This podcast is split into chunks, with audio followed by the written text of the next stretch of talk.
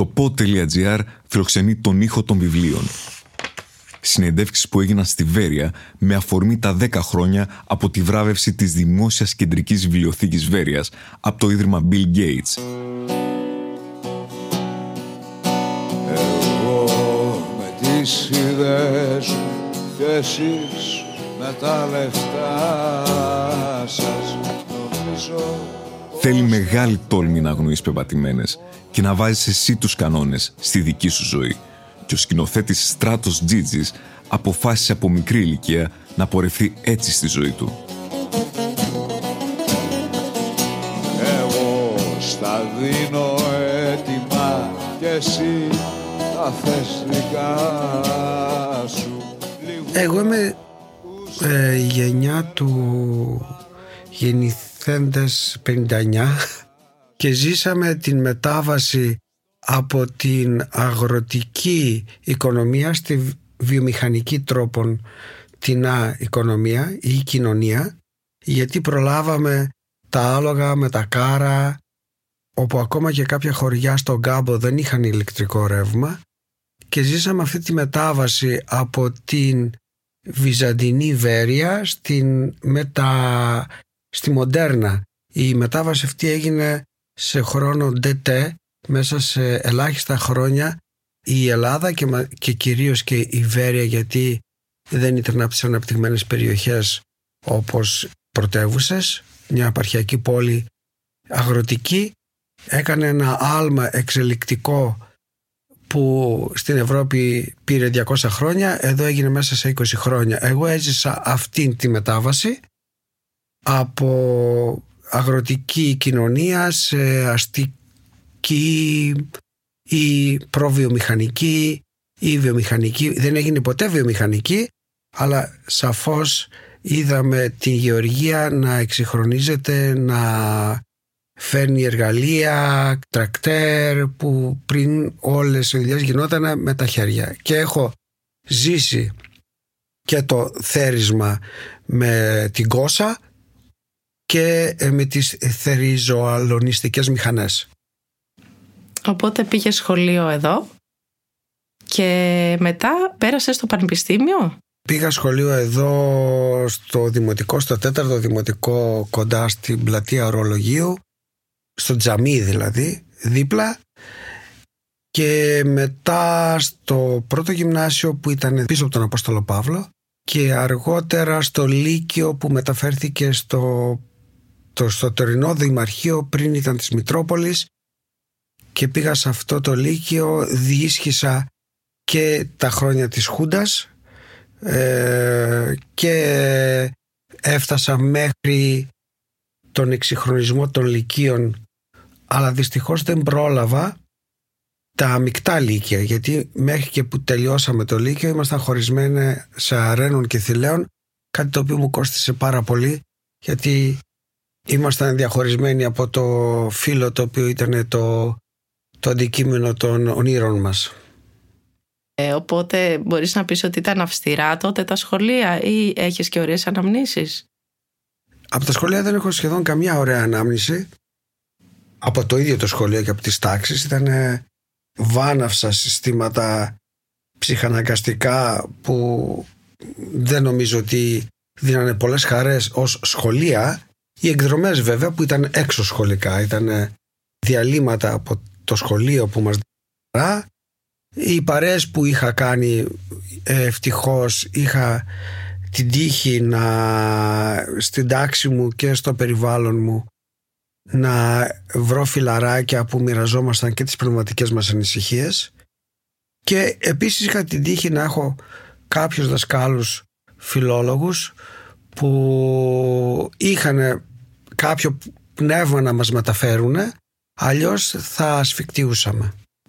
Και μέσα από αυτούς τους δασκάλους ε, θεωρείς ότι σε βοήθησαν στη μετέπειτα πορεία σου, σε ενέπνευσαν να η παρουσία του Τριανταφυλλίδη, τον φιλόλογο που είχαμε, ήταν πάρα πολύ σημαντική και πρέπει να πω αυτά που μας διέσωσαν πνευματικά τότε και μένα και την παρέα μου, στην οποία ανήκε και ο Γιάννης ο Τροχόπουλος, διευθυντής ε, και τη βιβλιοθήκης που την ανέβασε και την έκανε ε, παγκοσμίως ε, γνωστοί και βραβευμένοι.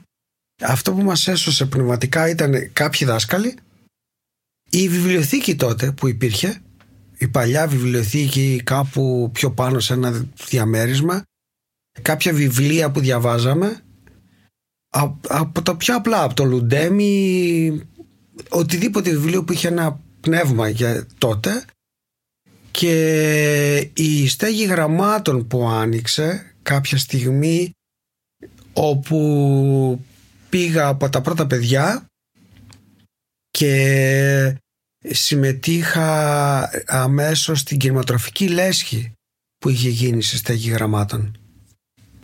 Από ότι υπήρχε μια κινηματογραφική λέσχη που συμμετείχατε; Σαν παιδιά, σαν ε, μαθητές; Εγώ σίγουρα δεν θυμάμαι ποιοι άλλοι από την παρέα μου και τους μαθητές ήταν αλλά ήμουν στην κινηματογραφική λέσχη από τους νεαρούς μαθητές που συμμετείχαν. Η λέσχη είχε και φοιτητές βεριώτες από τη Θεσσαλονίκη. Υπήρχε και ένας φοιτητικός σύλλογος Βερίας που ήταν κέντρο πολιτισμικό με το Γιάννη τον Ασλίδη, δεν θυμάμαι τώρα ονόματα, πιο μεγάλη από εμάς.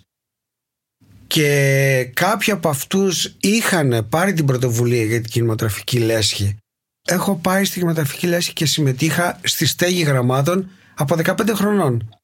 Και πήγαινα εκεί στις εκδηλώσεις που γινόταν με ομιλίες, με ποίηση, με κάποια θεατρικά. Δεν ήταν τόσο πολύ ανεπτυγμένα τα καλλιτεχνικά όπως σήμερα που μαθαίνω ότι η στέγη γραμμάτων έχει τρει-τέσσερι θεατρικές ομάδες. Ούτε υπήρχε το Δημοτικό Θέατρο. Ήταν ε, όμως για μας ε, μια ευκαιρία, ειδικά η κινηματογραφική λέση, γιατί είχαμε την ευκαιρία να δούμε ταινίες που ε, σχεδόν ήταν αδύνατον στους κινηματογράφους τους 6-7 που υπήρχαν τότε στη Βέρεια και παραπάνω εγώ θυμάμαι 6-7 που δεν μπορούσαμε να δούμε δεν θυμάμαι ποιοι διεύθυναν τη λέσχη, αλλά κάποια στιγμή ήμουνα πάρα πολύ ενεργό μέλο.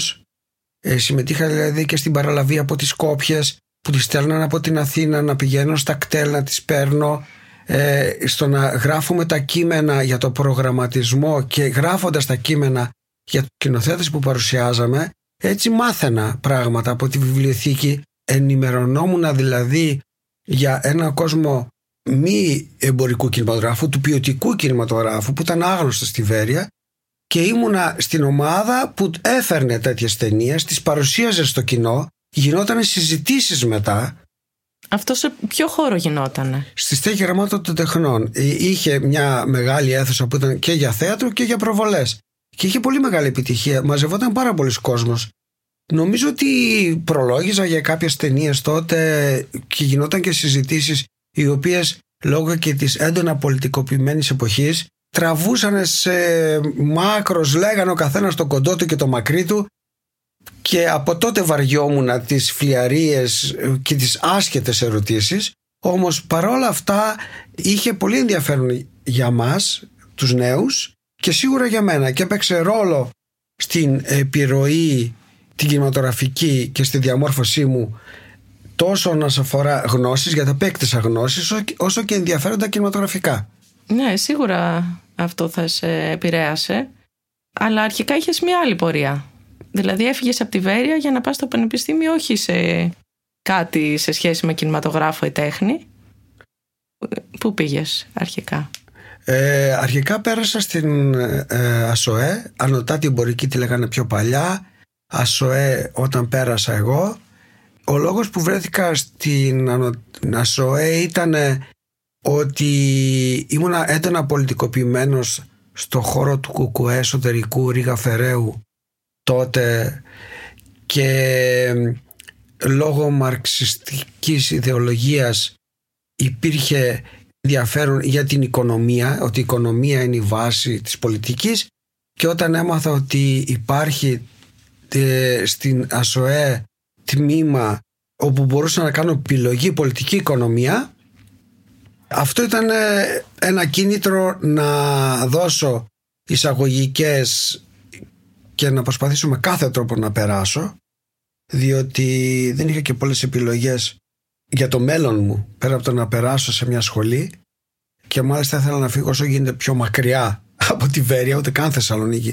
Για ποιο λόγο; Ο λόγος ήταν ε, ότι ένιωθα σφιχτικά στη Βέρεια γιατί ήταν, ε, ήταν πολύ συντηρητικό το περιβάλλον και με τα χουντικά. Εκεί μετά τη Χούντα άρχισε λιγάκι με τα πολιτευτικά να ανοίγει και να υπάρχει ένας φιλελευθερισμός στην πόλη αλλά ήταν πάρα πολύ συντηρητικό περιβάλλον και δεν είχαμε διεξόδους καθόλου. Ε, καμία διέξοδο. Πέρα από τη στέγη γραμμάτων που ανέφερα, πέρα από τις παρές, τις αγοροπαρές, υπήρχε αυτός ο διαχωρισμός των φύλων που δεν είχαμε επικοινωνία μεταξύ μας. Δεν υπήρχαν χώροι με ενδιαφέροντα πνευματικά για πρωτοβουλίες, δεν υπήρχαν ανοιχτά πνεύματα ε, πέρα από ελάχιστους και αυτό το πράγμα με έπνιγε. Με έπνιγε. Και ήθελα να βρεθώ σε πολιτιστικά κέντρα, να δω το γίγναστο, το πολιτιστικό, να έρθω σε επαφή με μοντέρνους ανθρώπους, να, να κινηθώ ερωτικά πιο εύκολα. Ακόμα αυτό, πολύ σημαντικό. Σαν κίνητρο λοιπόν. Ήταν ένα κίνητρο και, έτσι, αυτό. Ε, στρώθηκε στο διάβασμα για να περάσει στην ΑΣΟΕ. Στρώθηκα στο διάβασμα και θυμάμαι ότι επειδή αποφάσισα την τελευταία στιγμή την ΑΣΟΕ, ε, μέχρι τότε δεν είχα ε, προσανατολισμό πού πρέπει να πάω και τι πρέπει να κάνω στη ζωή μου. Δεν είχα βρει τον δρόμο μου, ακόμα τον ψάχνω βέβαια. Και αποφάσισα τελευταία στιγμή να δώσω και σκίστηκα, δηλαδή κλείστηκα στο σπίτι, διάβαζα απίστευτες ώρες, κοιμόμουν ελάχιστα, τα έδωσα όλα για να περάσω. Το έκανα, δηλαδή, πώς η ελευθερία ή θάνατος ή περνάω ή πεθαίνω. Έτσι ήταν για μένα. Και, και κατάφε... κατάφερες τόσο καλά να... Και κατάφερα να περάσω νομίζω τέταρτος στα οικονομικά με υποτροφία και έτσι βρέθηκα στην Θεσσαλονίκη, ε, στην Αθήνα ε, φοιτητής πρωτοετής ε, στην Πατησίων. Και μετά άλλαξε η ζωή σου στην Αθήνα. Δηλαδή συνάντησες αυτό που έψαχνες, το πιο ανοιχτό, το πιο έτσι ελεύθερο. Σίγουρα στα πανεπιστήμια το φοιτητικό κίνημα ήταν στα πάνω του. Η πολιτική μου πλευρά είχε πολλές ευκαιρίες να εκφραστεί. Θέλαμε κι εμείς να κάνουμε το δικό μας το Πολυτεχνείο και κάναμε την νομική, την, την περίφημη κατάληψη της νομικής που δεν ξέρω και για ποιο λόγο τα κάναμε. Τα κάναμε για να τα κάνουμε. Τα κάνουμε δηλαδή θέλαμε όπως ακόμα κάνουν καταλήψεις τώρα στα σχολεία. Είχε, είχε πάρει μια φόρα όλο το πράγμα και κάναμε πολλή πολιτική δραστηριότητα. Μέσα από αυτή την πολιτική δραστηριότητα κάναμε και παρέες, γνωρίσαμε και κοπέλες, κάναμε και τα πάρτι μας και τις εκδηλώσεις μας. Ε, εγώ βρέθηκα πάρα πολύ γρήγορα στον αναρχοαυτόνομο χώρο, δηλαδή ξεκίνησα από κουκουέ εσωτερικού Ρίγα Φεραίος, μετά πήγα στην αριστερή, αριστερίστικη διάσπαση του Ρίγα Φεραίους στη δεύτερη πανελλαδική και από τη δεύτερη πανελλαδική Όντας στα εξάρχεια, εξάρχεια βρέθηκα σε αναρχοαυτόνομες ομάδες και συμμετείχα μαζί και με τον Νικόλα τον Άσιμο στις πρώτες καταλήψεις που είχαν γίνει στα εξάρχεια στην Βαλτετσίου.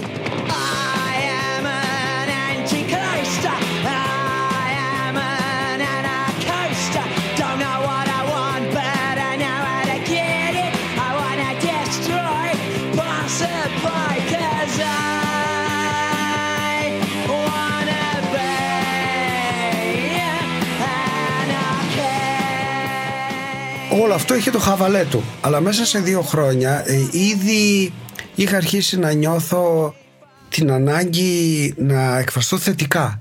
Διότι όλη αυτή η πολιτική στράτευση είχε, ήταν ένα αντί. Όλο ήταν ένα, μια άρνηση. Άρνηση των πάντων. Και έψαχνα να βρω τη θέση. Ποια είναι η θέση μου απέναντι στον κόσμο. Επειδή δεν μπορούσα να νιώσω σαν θέση μου τα οικονομικά ότι ως προς αυτό τοποθετούμε και από τα μαθήματα που διδασκόμασταν και από την κατεύθυνση που παίρναμε δεν μπορούσα να ταυτιστώ με όλο αυτό. Στο δεύτερο ήδη έτος μετά ένιωσα ότι δεν, δεν εκφράζομαι. Έκανα την οριστική μου ρήξη σχεδόν παράτησα τη σχολή και πέρασα το που είπα στην καθαρά αναρχο, αναρχοαυτόνομη ε, συμπεριφορά που σημαίνει νησιά, φρικιά, καταλήψεις, εξάρχεια, κοινόβια που κράτησε αυτό τρία-τέσσερα χρόνια και όταν έφτασα στα 25 μου κατάλαβα ότι έχω βρεθεί σε αδιέξοδο και δεν ξέρω πώς να συνεχίσω τη ζωή μου. Αυτό δεν παράγει τίποτα. Δεν υπάρχει καμιά δημιουργία σε αυτό.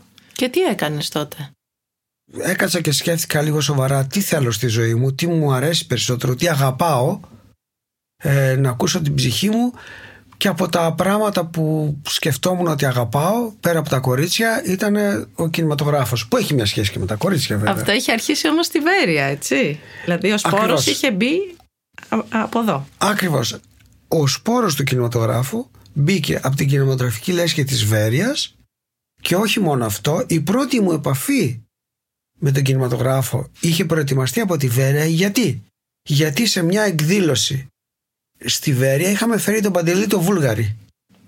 Όπου τον Παντελή το Βούλγαρη πήγα εγώ ο ίδιος και τον παρέλαβα. Ήρθε με τα κτέλ και μου έκανε εντύπωση που ήρθε με τα κτέλ. Νόμιζα ότι οι σκηνοθέτε είναι πλούσιοι. Μετά κατάλαβα ότι δεν είναι πλούσιοι. ότι θα έρθει με αεροπλάνο στη Θεσσαλονίκη, θα κατεβάσει ένα ελικόπτερο, θα σκάσει με λιμουζίνα. και πάω εγώ, λέει, έρχεται με τα κτέλ. Ο Παντελής ο Βούλγαρης. Και πάω στα κτέλ και τον βρίσκω να έχει ήδη ψιλοκοιμηθεί στο πίσω κάθισμα, στις πίσω-πίσω Είχε έρθει τα κτέλ, κάνανε και 10 ώρες να έρθουν τότε από την Αθήνα. Και τον παρέλαβα εγώ τον Παντελή τον Βούλγαρη και γίναμε κολλητάρια. Τον πήγα στο ξενοδοχείο του, τον είχα από κοντά, με συμπάθησε αυτός. Έμεινε ένα Σαββατοκύριακο, παρουσίασε την ταινία του Το Προξενιό της Άννας, το οποίο είναι καταπληκτική ταινία, αριστοργηματική ταινία. Νομίζω και η καλύτερη του, η πρώτη του ταινία. Και όταν έφυγε, του είπα ότι τα όνειρά μου, ότι θέλω να πάω στην Αθήνα και ότι μου αρέσει το σινεμά και μου είπε αυτός τότε αν θέλεις και χρειαστείς βοήθεια στην Αθήνα πάρε με τηλέφωνο. Ε, και τον πήρες όταν πήγες στην όταν... Αθήνα; Δεν τον πήρα γιατί ντρεπόμουν.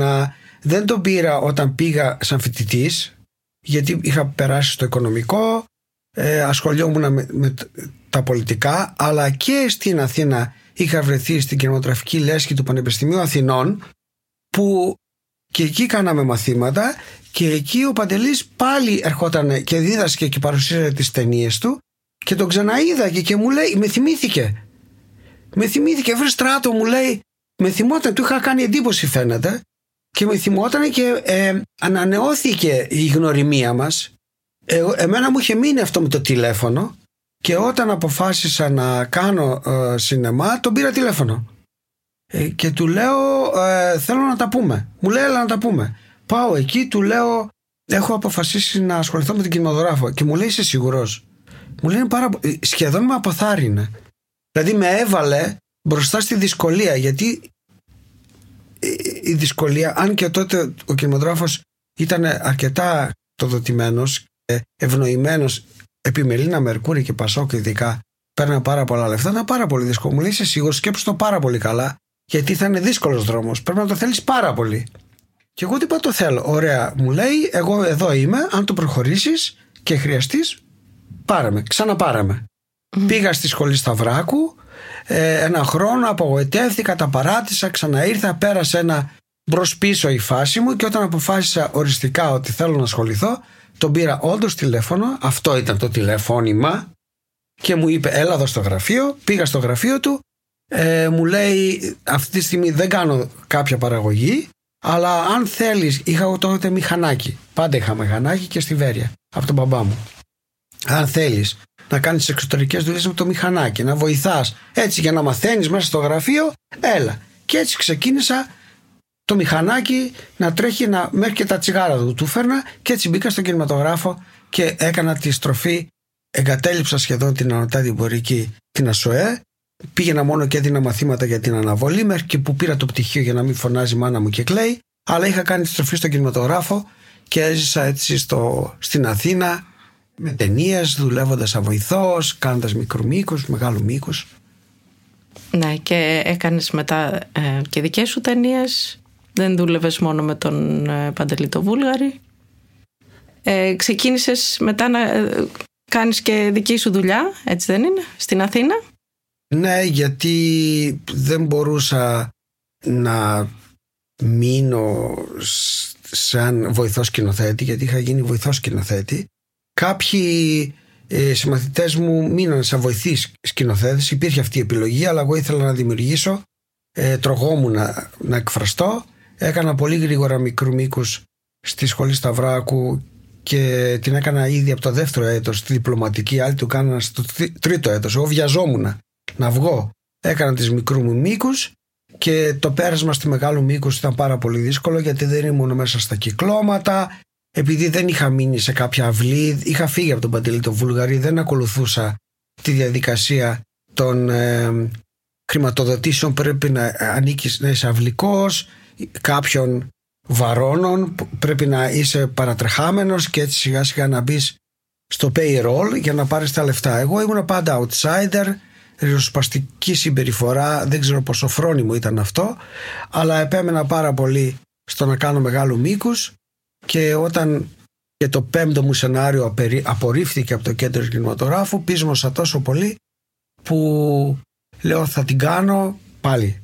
Η ταινία ή θάνατος πάλι με τέτοιες αποφάσεις και τι έκανες δηλαδή; Και τότε άρχισα να ρωτάω στην Αθήνα ποιος έχει λεφτά. Προσπαθούσα να βρω κάποιον ιδιότητα να χρηματοδοτήσει αυτή την ταινία μου που ήταν η Αγάπη είναι Αλέφαντας.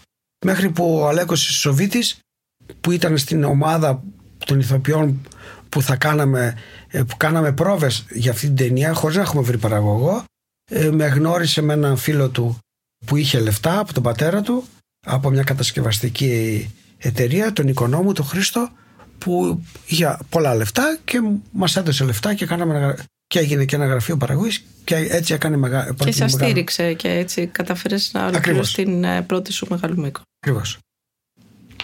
Σαν παραγωγός δεν ναι. μας τα έδωσε. Έκανε γραφείο παραγωγής, μας έδωσε λεφτά και έβγαλε λεφτά γιατί η ταινία πήγε πολύ καλά εμπορικά. Ναι. Ε, να αναφερθείς λίγο στο έργο σου στην Αθήνα και μετά πώς ε, μεταβήκε στο Βερολίνο. Λοιπόν, ναι. Ε, εντάξει, λοιπόν, κάναμε τις ταινίες στην Αθήνα, αλλά δεν προχωρούσε το πράγμα. Ούτε και εκεί. ε, εγώ από μικρός ήθελα να φύγω από την Ελλάδα, όχι μόνο από τη Βέρεια, από την Ελλάδα. Πάντα κυνηγούσα το, το εξωτερικό. Έψαχνα πάντα μέρη που να γίνονται ε, το, όπου συμβαίνει το πολιτιστικό γίγνεσθε πάντα ψαχνόμουν προς τα πού είναι αυτό δεν ένιωθα δημιουργικά σε μέρη που δεν σπάνε φόρμες και παράγουν φόρμες δεν άντεχα τον συντηρητισμό και τον κομφορμισμό και αν σε αυτό βάλεις όλο αυτό που ένιωθα με την Ελλάδα ε, της διαφθοράς, του Πασόκ, τα λαμόγια αυτά που έζησα στον κινηματογράφο πρέπει να είσαι κολλητός, ο κολλητός του κολλητού. Δεν το άντεχα αυτό το πράγμα. Ποτέ δεν το άντεχα. Ε, ένιωθα μια ασφυξία πνευματική, ηθική με τη διαφθορά, πνευματική με το χαμηλό πολιτιστικό και επίπεδο. να φύγεις, αλλά Πάντα. πριν, πριν φύγεις όμως έχεις κάνει και άλλες ταινίες. Έκανες την Αγάπη Ελέφαντας, ε, το Σώσεμε. Ναι, το σώσαμε για παράδειγμα, ενώ η Αγάπη είναι Ελέφαντας έχει κάνει επιτυχία, πάλι δεν μου το χρηματοδοτήσανε. Ε, αυτό, δηλαδή την έκανα μια ταινία, ε, ήταν μια ταινία που έγινε σαν μια κοινοπραξία που δημιουργήσαμε οι ηθοποιοί και το συνεργείο μεταξύ μας χωρίς λεφτά. Ήταν νομίζω η πρώτη ταινία που έγινε έτσι παρείστηκα και με βίντεο. Χρησιμοποίησαμε βίντεο γιατί δεν είχαμε λεφτά για φιλμ. οι πρώτες ταινίες, τώρα γίνονται όλα digital. Τότε το βίντεο μια μορφή μαγνητικής εγγραφής ήταν εμείς χρησιμοποίησαμε το βίντεο και να κάνουμε μια ταινία. Και όταν πήγα στο κέντρο κινηματογράφου να ζητήσω να μου δώσουν λεφτά για το transfer, να το κάνω φιλμ, δεν μου δώσαν ούτε και τότε. Έτοιμη ταινία. Ενώ είχαν πρόγραμμα να χρηματοδοτούν τις έτοιμες ταινίες στο post production να ολοκληρώνονται. Πάλι δεν χρηματοδοτήσανε. Δεν το άντεχα όλο αυτό. Πρέπει να, έπρεπε να είσαι δικός τους. Αλλά παρόλα αυτά δεν πήγε άσχημα το. Πήγε καλά, αλλά όλα γίνονται. Δηλαδή ε, γινότανε και νομίζω συνεχίζουν να γίνονται ε, με, με φοβερή προσπάθεια και με πολύ μικρό αποτέλεσμα. Αν, αυτό είναι για μένα ο ορισμός της αναξιοκρατίας. Ότι ο άξιος και αυτός που δουλεύει πάρα πολύ και τα δίνει όλα τελικά δεν έχει την ανταπόκριση ενώ ο ανάξιος γιατί έχει τα μέσα το μέσον. Αυτός ξαφνικά βγαίνει μπροστά σου και εσύ πρέπει να καταβάλεις τεράστια προσπάθεια. Τέλος πάντων, με τεράστια προσπάθεια το σώσε με έγινε και άφησε και ιστορία και άρεσε πάρα πολύ και γενικά μου έδωσε αυτή την ικανοποίηση σαν ταινία. Μετά τους έκανα πάλι μια πρόταση στο κέντρο κινηματογράφου. Λέω τώρα θα με αναγνωρίσουν. Δεν μπορεί, ρε παιδί μου. Ε, μετά από τρία χρόνια ξανά να με κόβουνε, δεν άντεξα. Λέω, τέλος, Ελλάδα τέλος.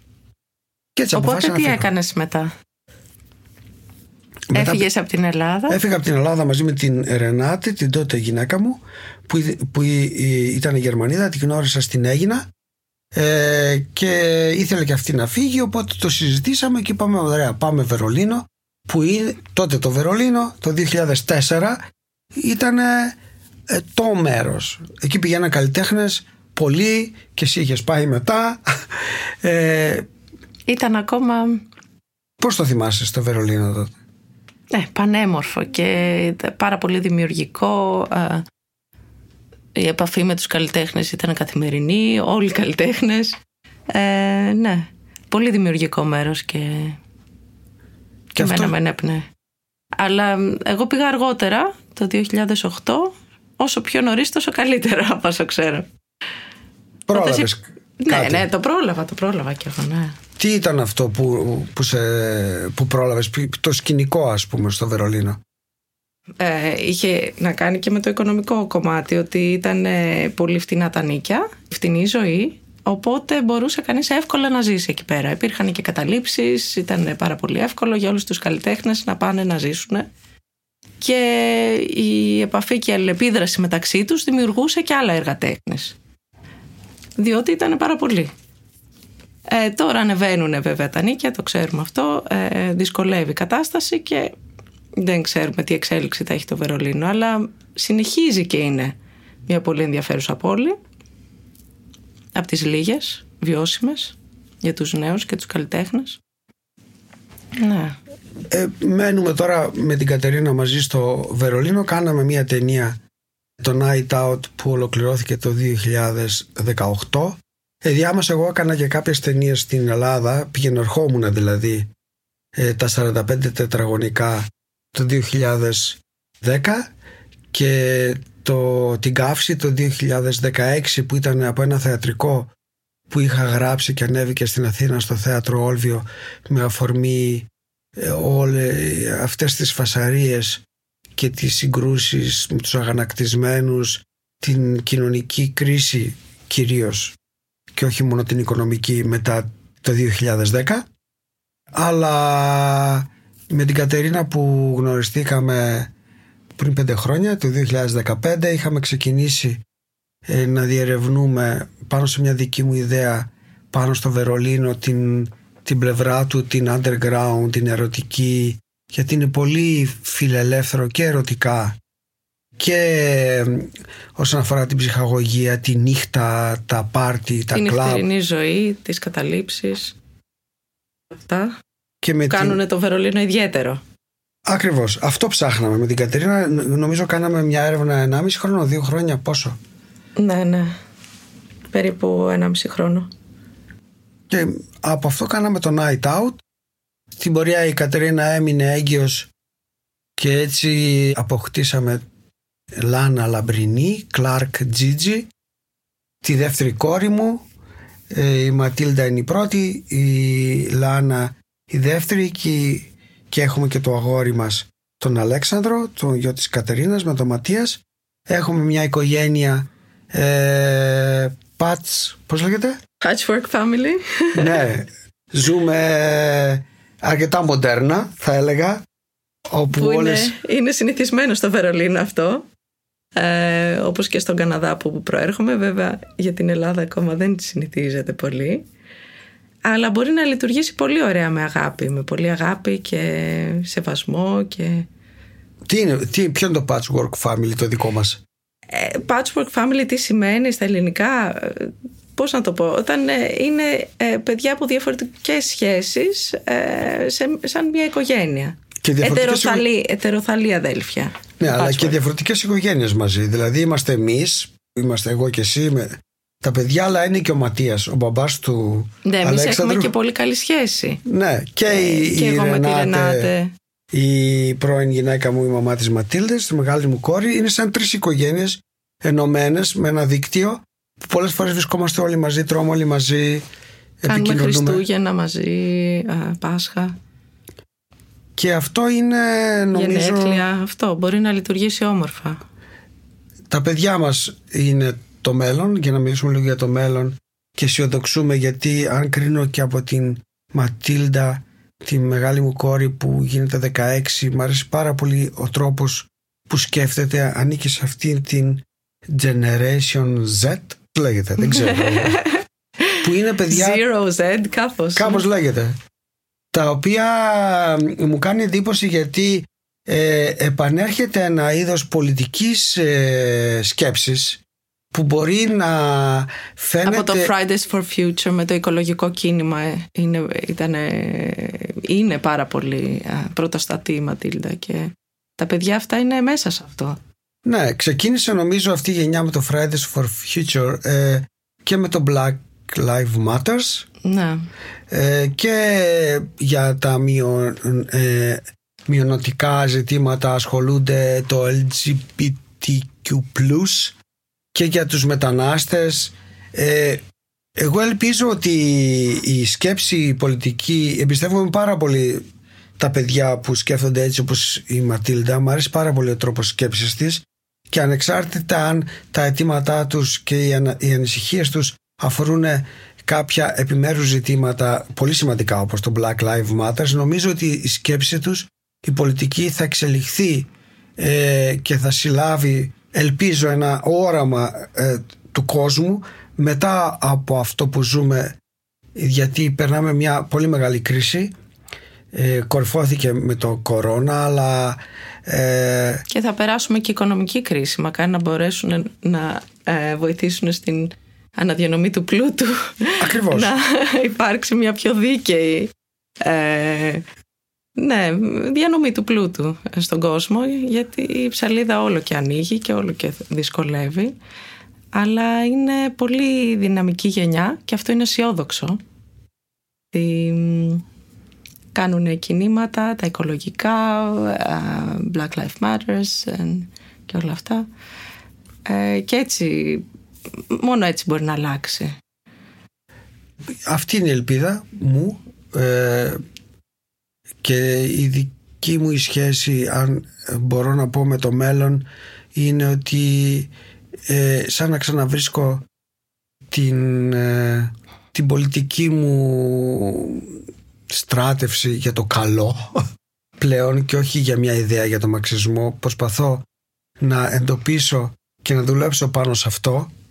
Από τη μια με ενδιαφέρει πάρα πολύ να παρακολουθώ το τι συμβαίνει στον κόσμο και γενικώς παγκοσμίως μελετώντας και παρακολουθώντας τα παιδιά μας πώς μεγαλώνουν και θα ήθελα πολύ να ανταποκριθώ στα ερωτήματα που γεννιούνται πάνω στο τι κόσμο ε, μπορούμε, ε, πώς μπορούμε να χτίσουμε τον κόσμο μας για να γίνει καλύτερα, καλύτερος.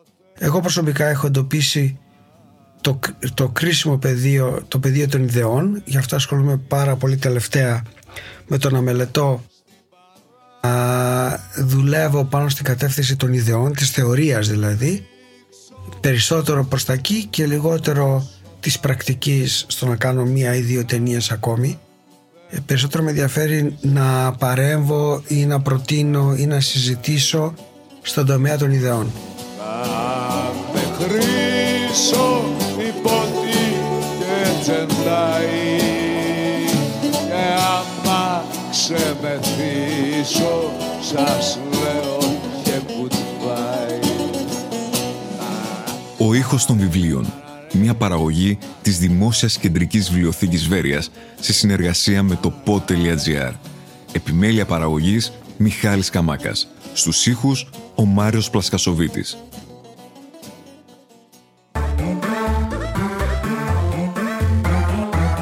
Pod.gr. Το καλό να ακούγεται.